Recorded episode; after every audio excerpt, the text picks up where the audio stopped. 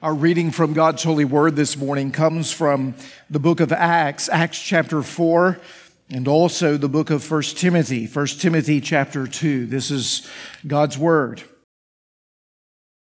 This Jesus is the stone that was rejected by you, the builders, which has become the cornerstone.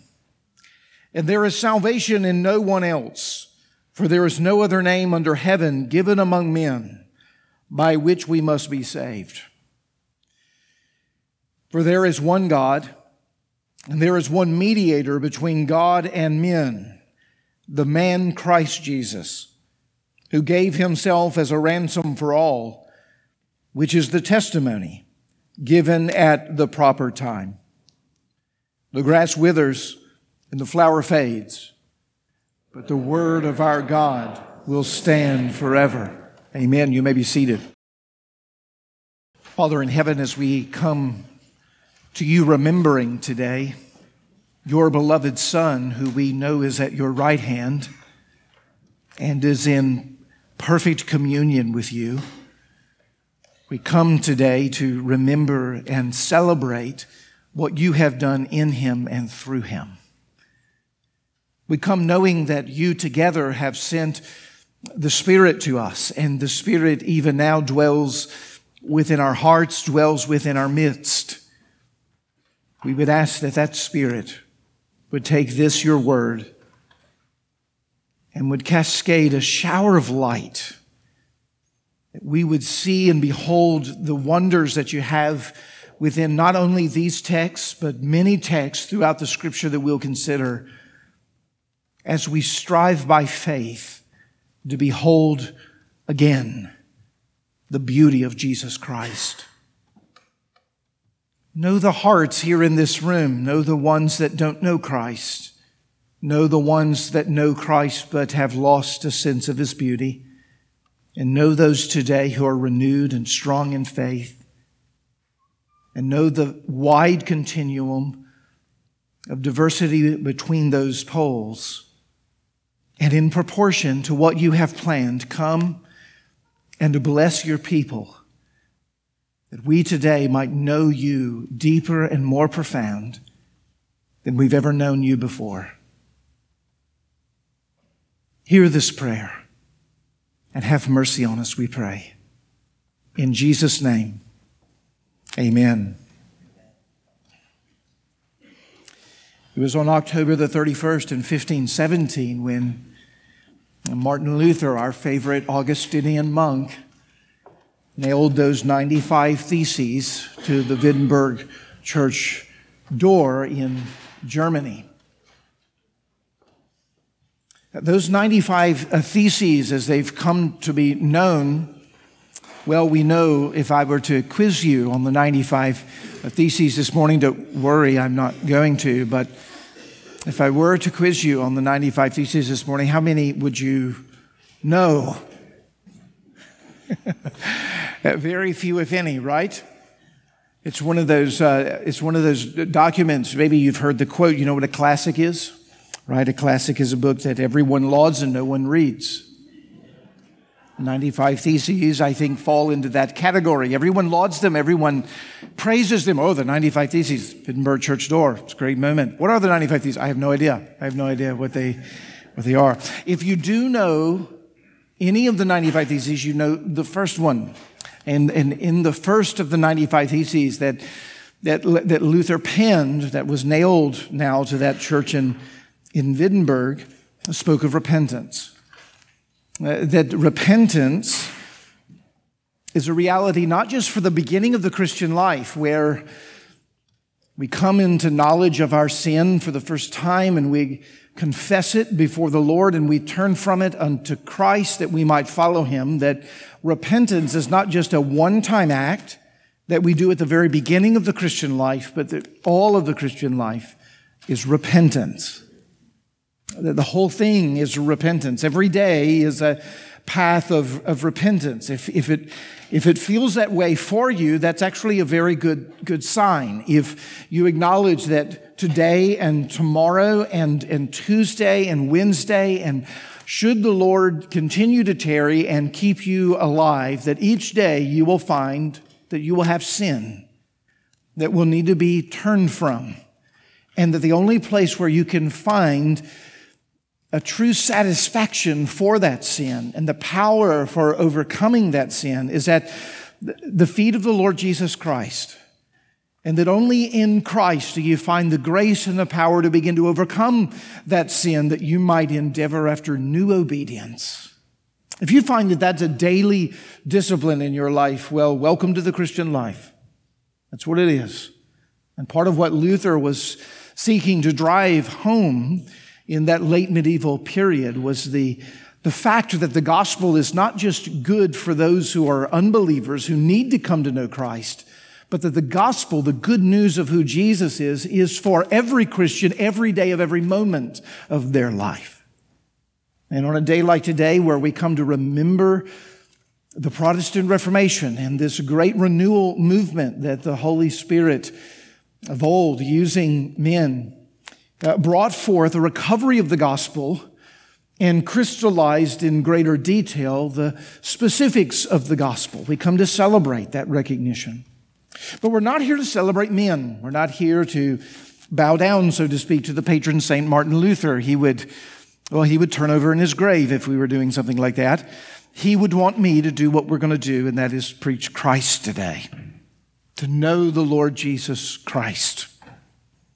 The two texts that are before you, Acts chapter 4 and 1 Timothy chapter 2, you'll notice they're not from Malachi. Uh, we have been working our way through a series in the prophet Malachi. We're taking a one week hiatus in that series to focus on the gospel of Christ in commemoration and remembrance of, of this uh, Reformation Sunday. These two texts are um, simply selections of a theme, really what we might call a more topically oriented message today. These two texts from Acts chapter 4 and 1 Timothy 2 are representative of many texts that speak of the exclusivity of the Lord Jesus Christ. That is, that Christ alone is the means, the person, the Savior through whom we find salvation. We live in a day and time where there are many gurus, uh, many different philosophies, many different religions that would say to you and to me there are many different roads up the mountain. Maybe you find it at the feet of Buddha. Maybe you find it at the feet of, of Gandhi. Uh, maybe you, you find it through the, church of this or that, or this gathering or that gathering, or this program or that program, or this method or that method. Yeah, but th- we all have our own little way up the mountain, so to speak, in salvation. Well, Christianity can't be lumped in with that group in our own day and time because Christianity argues forthrightly, and you see it clearly here in Acts 4 and 1 Timothy 2, that there is only one mediator between God and man. There is no other salvation than in the name of the Lord Jesus Christ alone. We come and unequivocally and unashamedly claim the exclusivity of the Lord Jesus Christ. And this means that if you're outside of Christ, you have not savingly embraced the Lord Jesus Christ, you don't know who He is and what it is that He's done, and you've not trusted in Him alone for salvation, we want to say to you, you are not saved today. For there is no salvation other than that which is found in the Lord Jesus Christ. It's becoming an increasingly hard message to declare in our day and time, but one in which the church must stand strong and never waver in. But I want you to know that you may not know Christ yet today. Today is a day to know him.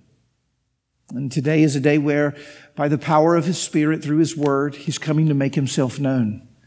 Known whether you have known him and have veered from him, known, known him of whether you need renewal in him, which may be the case today, or have never known him. Today he's coming to you, and he will speak to you in and through his, his word. This was a clarion call during the time of the Protestant Reformation. There's an emphasis, and you'll see that in the, well, in the sermon title, No Other Name. Salvation is in Christ alone. That alone, in some ways, marks the Reformation. The five quote unquote solas of the Reformation. Some of you may have heard that phraseology before. The five solas of the Reformation. That is, that we believe that the scripture alone is God's word and authority by which we know that he is truly revealed. That it's through faith alone that we are saved, that that alone is the instrument through which the Lord uses by which we are saved. And it comes through grace alone, solely as a gift from Almighty God, that grace alone, not by our own works, our earnings, or merits, but solely by grace alone are we saved. And it's in Christ alone. He alone is the Savior, the person in whom we are saved. And thus we live sola Deo gloria. We live solely by the glory or for the glory of God alone. Because of all of those things which are true, that di- distinguishes what the Protestant Reformation was really about. And today I want to talk specifically about this in Christ alone thing. In Christ alone, that He is the one and only mediator between God and, and man. Now, seeing this, Martin Luther is sometimes quoted, and I think uh, appropriately so, to have argued deeply for the aloneness as Christ as our Savior. And he did that by pointing our attention to the Bible. He, he wrote this Jesus Christ is the center and the circumference of the Bible. Jesus Christ is the center and the circumference of the Bible. And by saying that, uh, Luther was arguing that if you're going to understand the scriptures, you're going to have to drive to its central message, that is of Christ and Him crucified. That's the language of the Apostle Paul in the letter of 1 Corinthians. But it's not just the center message of the Bible, it's the circumference of the Bible, meaning that every text in some way, shape, or form is driving towards that center. That the full scope of the Bible speaks of Christ and of Him alone. It is the heartbeat of the scripture's message. Now, in saying that, Luther is, of course, just echoing what John would say in John chapter 8 when Jesus is speaking to the spiritually blind Jewish leaders. And he says to them, Listen, you search the scriptures. I know that you do. You're students, so to speak, of the word. You search the scriptures because you think in them there is eternal life, and there is eternal life in the scriptures, but Jesus is saying you've searched them in vain. He says it's those very scriptures that testify about me. It's those very scriptures that testify about me. He is the center and the circumference of, of the Bible. Of course, this is what Paul said. This is what Paul said as he was uh, visiting uh, Rome and witnessing to the crowds. He, he preached to them. Interestingly, in Acts chapter 28, it says he preached to them from morning to evening. I just want to make a quick note about, about that. The Apostle Paul preached all day long. He preached all day long. I'm not going to do that this morning. I'm just saying there would be biblical precedent for preaching all day long. And if at some point I do preach all day long, I will reference this again. Acts 28. He preached from morning to evening. Here's what he preached he explained to them the kingdom of God, and from the law and the prophets, he tried to persuade them about Jesus. He tried to persuade them about Jesus. He tried to set before them a compelling argument for Jesus Christ from the law and the prophets, from, from the whole of the Old Testament, which at that point, of course, was the whole of the, the Bible. That was what was accessible uh, to Paul. The New Testament as being being written. So I want you to see this centrality of the Lord Jesus Christ in the, in the scripture so that you can understand the nature of why salvation is in Christ alone. That there is no other name by which we may turn for salvation. Now, interestingly, though, one quick observation about this unlike so many other religions, then, like Islam or Buddhism or Hinduism, the Christian faith is not a set of principles it's not a, a set of, of beliefs.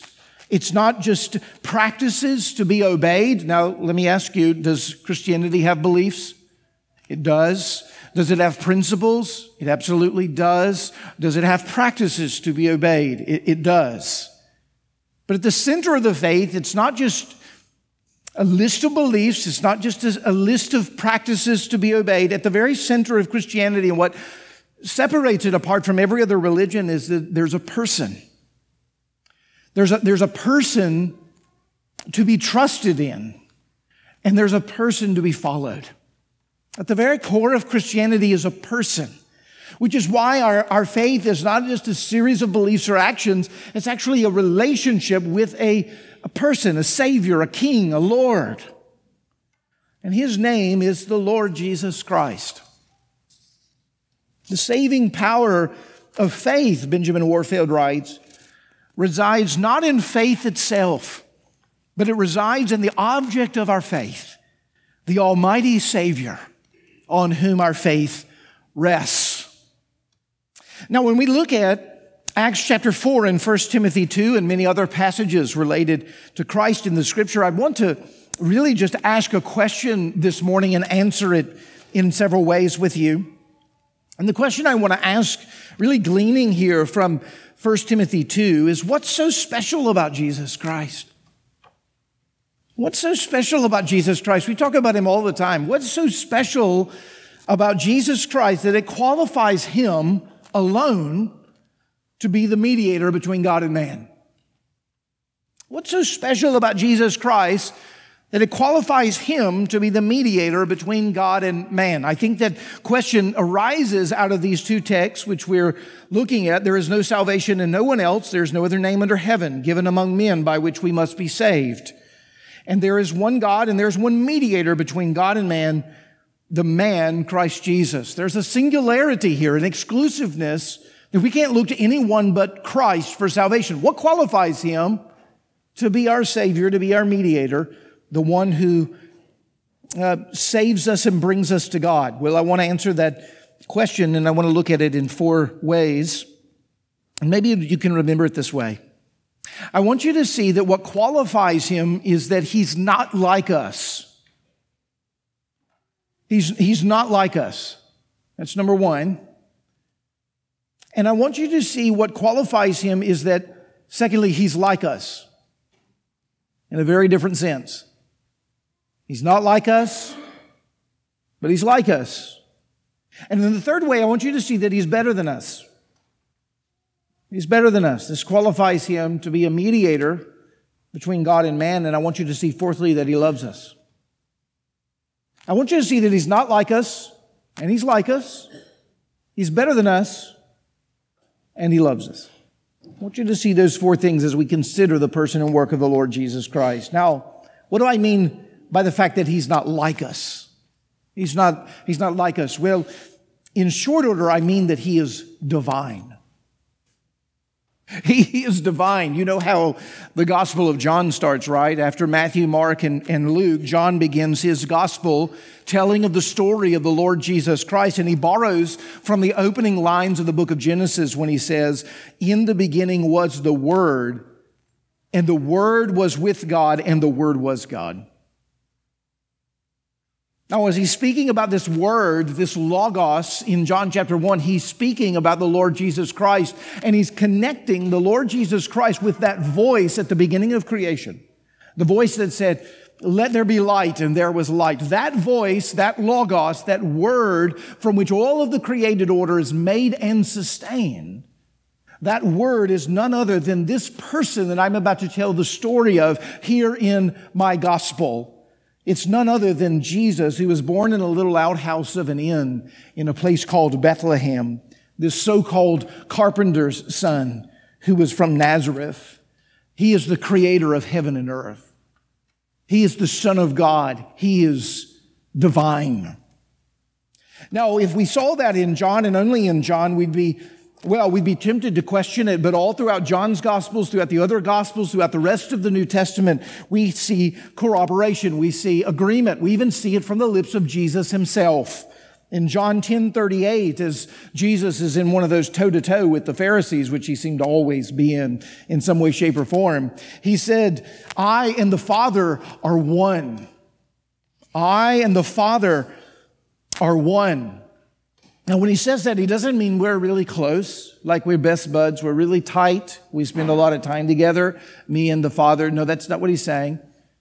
He's making a claim that he and the Father are of the same reality, the same substance or essence. They're divine. I'm divine like the Father. We know that the Pharisees heard that because, well, the crowds that were listening, you know what they tried to do at this moment? They tried to pick up stones and stone him. And they claimed that as he made that claim, that he was blaspheming. The only problem was that he wasn't. He was actually telling the truth. He is the Son of God. He is one with the Father, so much so that, well, Philip and, and Thomas, two people that struggled sometimes to wrap their heads around the person of Jesus, uh, Philip would come to Jesus and say to him, You know, listen, you are you're amazing. Uh, we've enjoyed uh, getting to know you and following you, like the, the miracles you do. Pretty spectacular.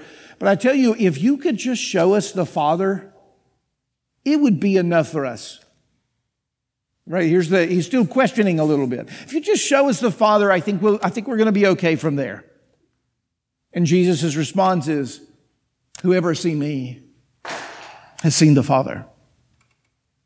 Or, or Thomas, when he says, you know, unless I see the hands where the nails went in, unless I see the side where the sword pierced him, I, am not going to believe this at all. And then as soon as Jesus walks into the room, do you remember what Thomas said?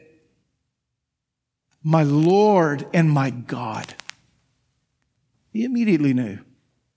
Oh, all throughout, we see this in the New Testament, and we understand that Jesus here is not like us. He's divine. He is the second person of the Trinity. He is the Son of, Son of God. And, well, it's necessary that he would be in order to be our mediator. You see, why is there no other name under heaven given among men whereby we must be saved? Why is there only one mediator between God and man? Because we need a divine man. We need someone who can faithfully represent God to us in the fullest and, and complete way. And no one can fully and completely represent God to us but God. Now, why is that necessary? Because, well, if he's going to be a mediator, what's going to need to happen? He's going to have to receive the penalty for sin. He's going to have to receive the unmitigated wrath of God. And I want to ask you is there any ordinary person who can receive the wrath of God and survive? Is there anybody that can do that? Who could serve as a savior, either for themselves or for anyone else? Is there anyone that can do that? There's, there's no one that can do that, you see. The only one who can receive the wrath of God in an unmitigated fashion and then survive the wrath of God is God Himself. He's the only person who can receive it. This is why Jesus must be divine. He must come in divinity. We need a Savior who is not like us in order that we might be saved. And this is what qualifies Jesus to be our mediator. He is, well, number one, He's not like us. But the amazing thing is, we don't just need a Savior who is not like us in divine, we also need a Savior at the same time who is just like us. This is point two. He's, he's like us. What do I mean when I mean that? Well, I obviously don't mean with regards to divinity. I'm speaking with regards to humanity. We need someone who is both fully God and in every right and human sense fully man. And we could go straight back to John, can't we? In that same beautiful prologue in John chapter 1, where after he borrows those words from Genesis 1 to speak of the divine uh, with regards to creation, uh, down the way in John chapter 1, there in verse 14, we read that this word became flesh and dwelt among us. The same eternal word that existed with God as God from before the foundation of the world took on flesh and became man. This, as the theologians would put it, this eternal Son of God added to himself a human nature. Added to himself a human nature. Now, when he did that, did he cease being God? Class? No. He did not cease being God. And we know that because, well, tradition tells us. We know that because the church tells us. You know that because your grandmother believed that. You know that because the Bible tells you that. You know that because in Colossians 2, verse 9, Paul writes, All the fullness of deity, catch this, all the fullness of deity dwells in bodily form. All the fullness of God dwells in bodily form. Here is the Son of God, now becoming the Son of Man. Uh, this one who is, well, of the DNA of the flesh of Mary, who, who likely, well, looked like her. Here is this one who went through a, a gestation period, who was born, who, like any of us, developed. We saw that in Luke chapter 2, verse 41, that Jesus grew in wisdom and in stature with God and with man. He was filled with wisdom. He experienced normal human phenomena, didn't he? We know that he grew tired and he stopped at Jacob's uh, well in John chapter 4. We know that his stomach growled, don't we? When he was fasting in the wilderness, he got hungry, we're told. His tongue was parched on the cross. He said, I am thirsty in John chapter 19. I think of it, Jesus, Jesus knew what it was like to be loved by a mom. He knew what that was like. He knew what it was like to experience the, the grief of a friend's death, like Lazarus. He, he knew what it was like to be disappointed when one of your own disciples denies knowing you. He undoubtedly knew what it was like to experience the sorrow of betrayal when one of his well known disciples betrayed him. You know, when he pressed when the Roman soldiers pressed that crown of, of thorns on his head, it hurt. He had physical pain when those nails were driven into his hands and his, his feet, and the sword when it pierced his, his side. Everything that is true about what it means to be a human being was true about the Lord Jesus Christ. And that's very good news. Because we said that it's absolutely important that God is represented to man if reconciliation is going to happen. But it's also just as important that man is represented to God. That man is faithfully represented to God. We need a, savior, a qualified savior who is not just divine, but is also fully man in every way that man is man. Many of the heretical teachings throughout church history have diminished the humanity of the Lord Jesus Christ. It's very hard for us to wrap our heads around, isn't it? We do think of him as sort of like Captain Marvel or something. He's, he's got superpowers. You know, if he lived today, he would, he would be, you know, on, you know, one of those cartoons or, or something, and he would, you know, he would, he would be leveling everybody, you know, with, with all these superpowers, right? Um, we think of him in this way, and when we think of him in this way, we do, well, we do, we do an injustice there. Because he's, he's a man. He's a man. He's representing us. You know, sometimes that teaching would say, oh, you know, he had a body, but he really didn't have a human mind. Well, in the body, well, it was a little bit different than yours and mine. You know, it was more like an apparition. It's more like a hologram of some sort, you know, like a like a human hologram. That's really he looked like a he looked like a human, but he wasn't really a human. Right? These are the kind of teachings that, that swirled in the early church because they were wrestling, right, with this complex, fully God and, and fully man reality. But then, you know, Gregory of Nazianzus helps us a little bit here, one of the early church fathers. He says, this statement that I think is something we should ponder whatever has not been assumed or, or taken up, whatever Jesus did not assume or take up, if he didn't take up a human mind, didn't take up a human soul, didn't take up a human body, if Jesus didn't do that, then that part of us can't be healed. That part of us can't be saved. Because that, that part didn't receive the judgment. You see, if we are going to be fully saved, we need a fully, a full man with all of the, the components and the parts being able to represent us. Whatever was not assumed or taken up has not been healed. And so, as we look at the reality of who Christ is, we have to draw the conclusion, don't we?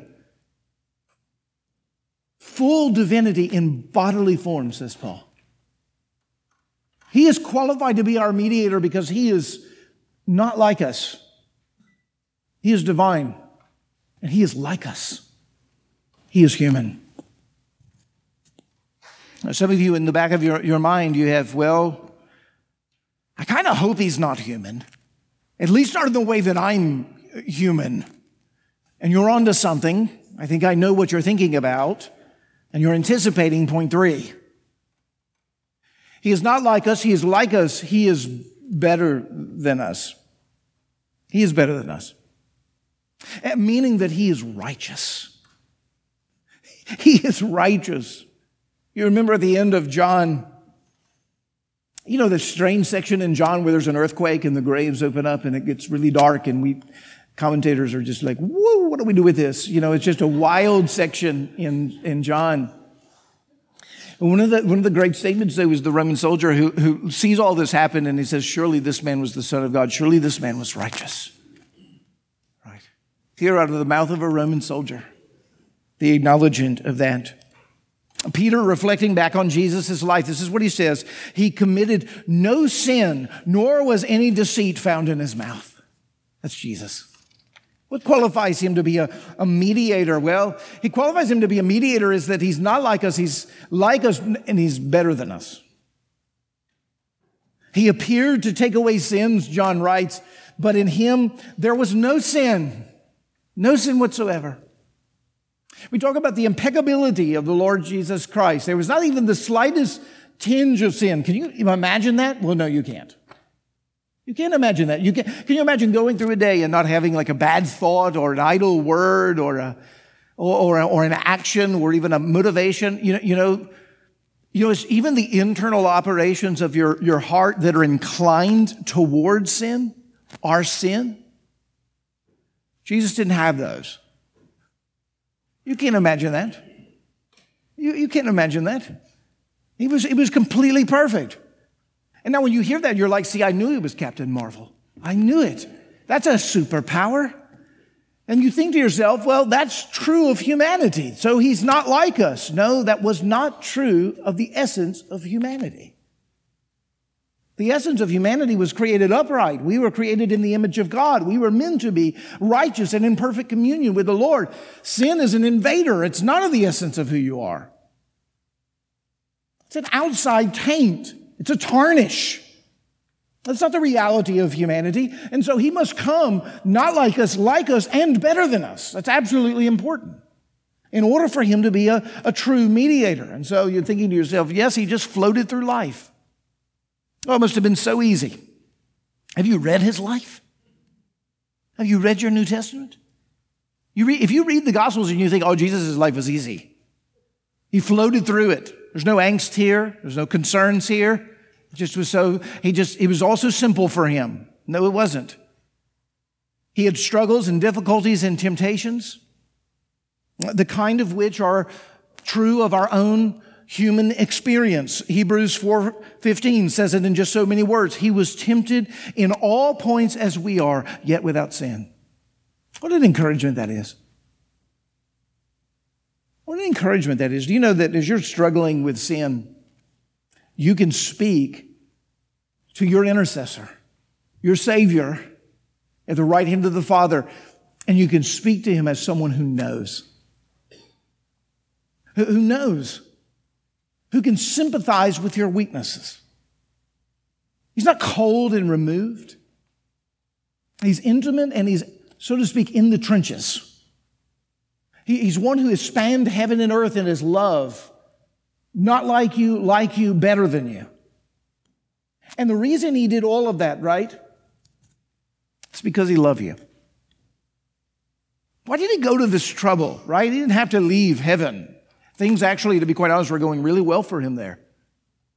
It, there wasn't something missing in his life where he was just like, oh man, if I could just get what earth has. Oh, I think I'll become a man and spend time with these people. They're such great people, right? Uh, no, he, he was completely fulfilled and satisfied within himself in the glorious fellowship that he had joined with the Father and Spirit for, for all eternity. He, he came out of love, for God so loved the world that he gave his only begotten Son. And he, and he chose, didn't he, to go through those pains and sufferings and trials and temptations, to go through as a second Adam figure, right? As someone who, well, the first Adam failed, didn't he? He failed in the garden. In, the garden, when, when the serpent came in with the temptation, uh, the first Adam said, Not your will, O God, but my will. That's what he said. He says, I'll take the fruit. You can't tell me what to do. And he failed, and, and, thus is the predicament that is called human history.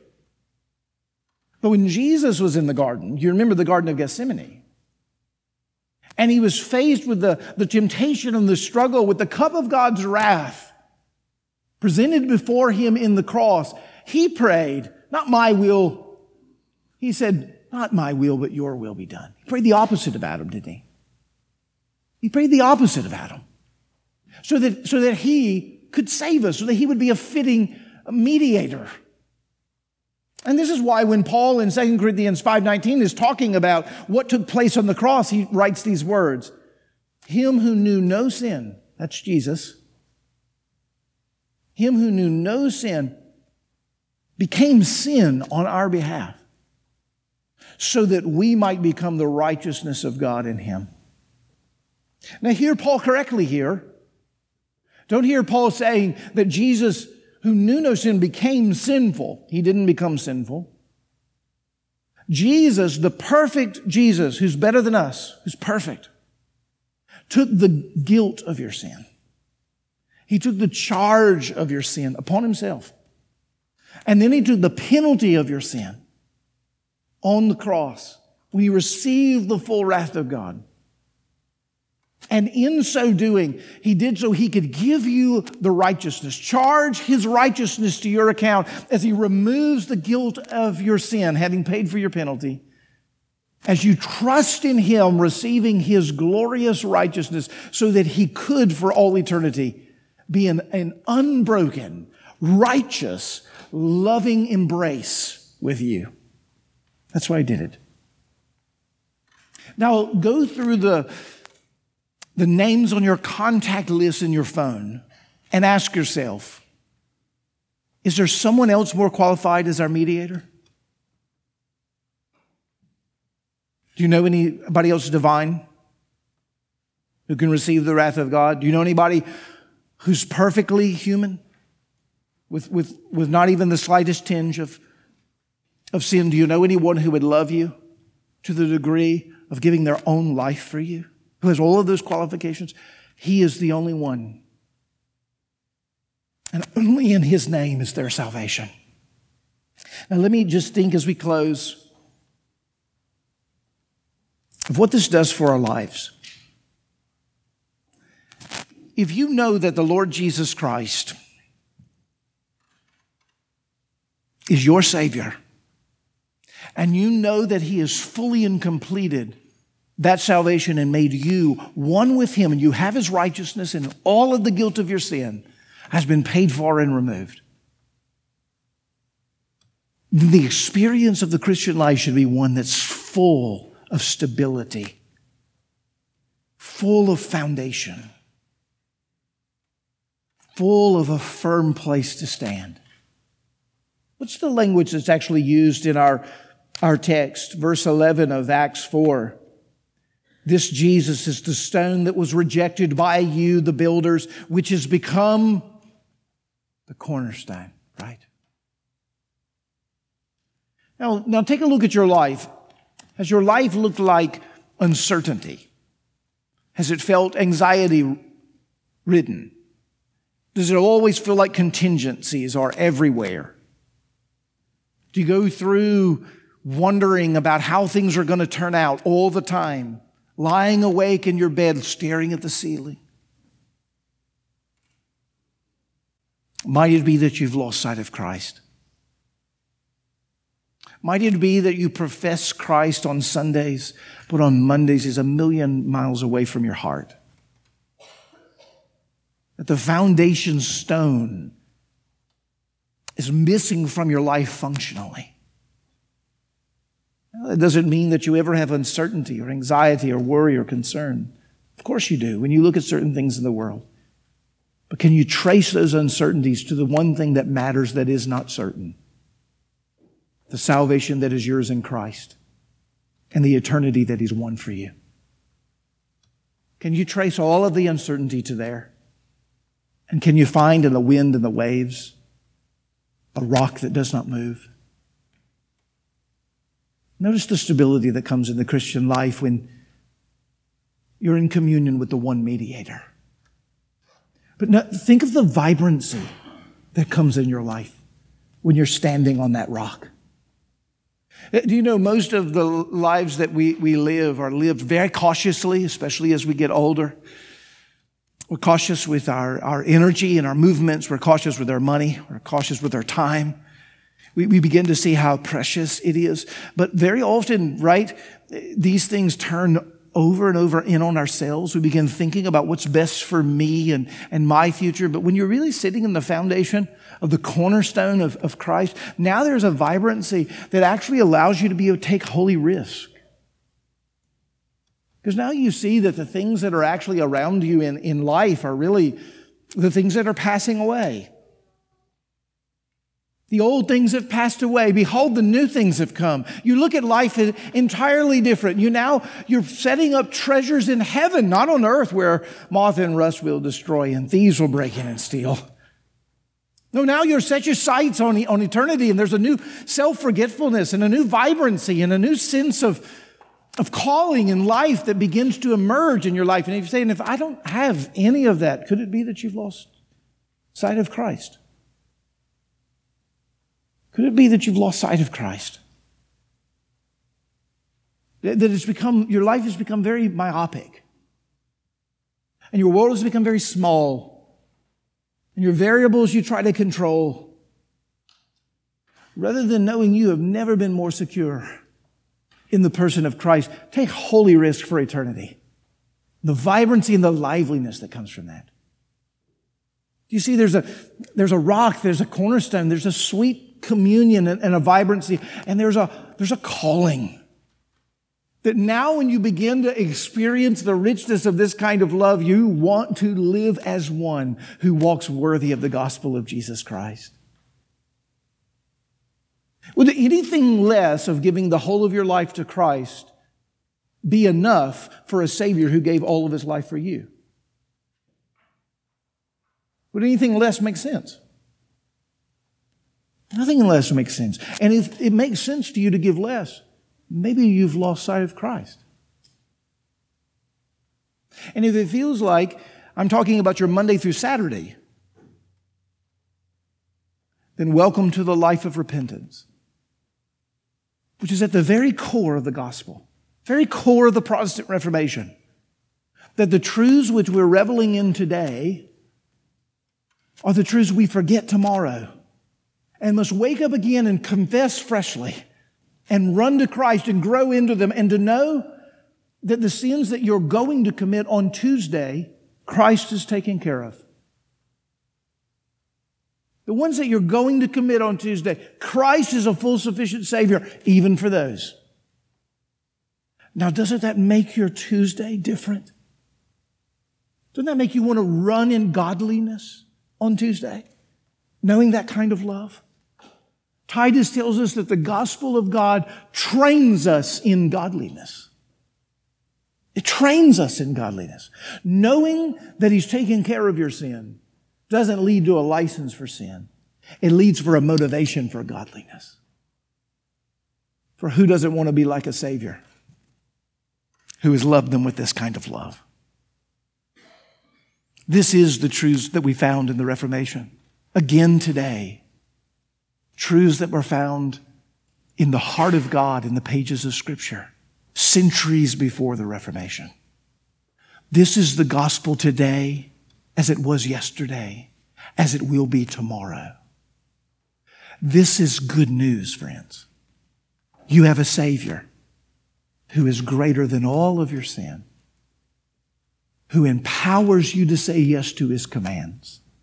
And when you fail to keep them, forgives you all along the path, that you might grow in the richness of His righteousness until He completes that which He has begun. Welcome to the gospel of Jesus Christ. Father in heaven, I pray that this kind of gospel renewal that we need would be increasingly evident in our hearts and lives, well, even right now with you. Would you come and stir these affections and wake up us slumbering hearts as you have today shown us the beauty of Jesus yet again? Might his beauty become increasingly beautiful to us by virtue of your work. Come as you've renewed and refreshed us now. And I believe put a new song in our mouths. We continue to hymn to you this song and praise, this new song of redemption. Christ, listen and listen to our hymn of praise as we join our voices with the angels in heaven and sing, Worthy is the Lamb. We pray this in Christ's name. Amen.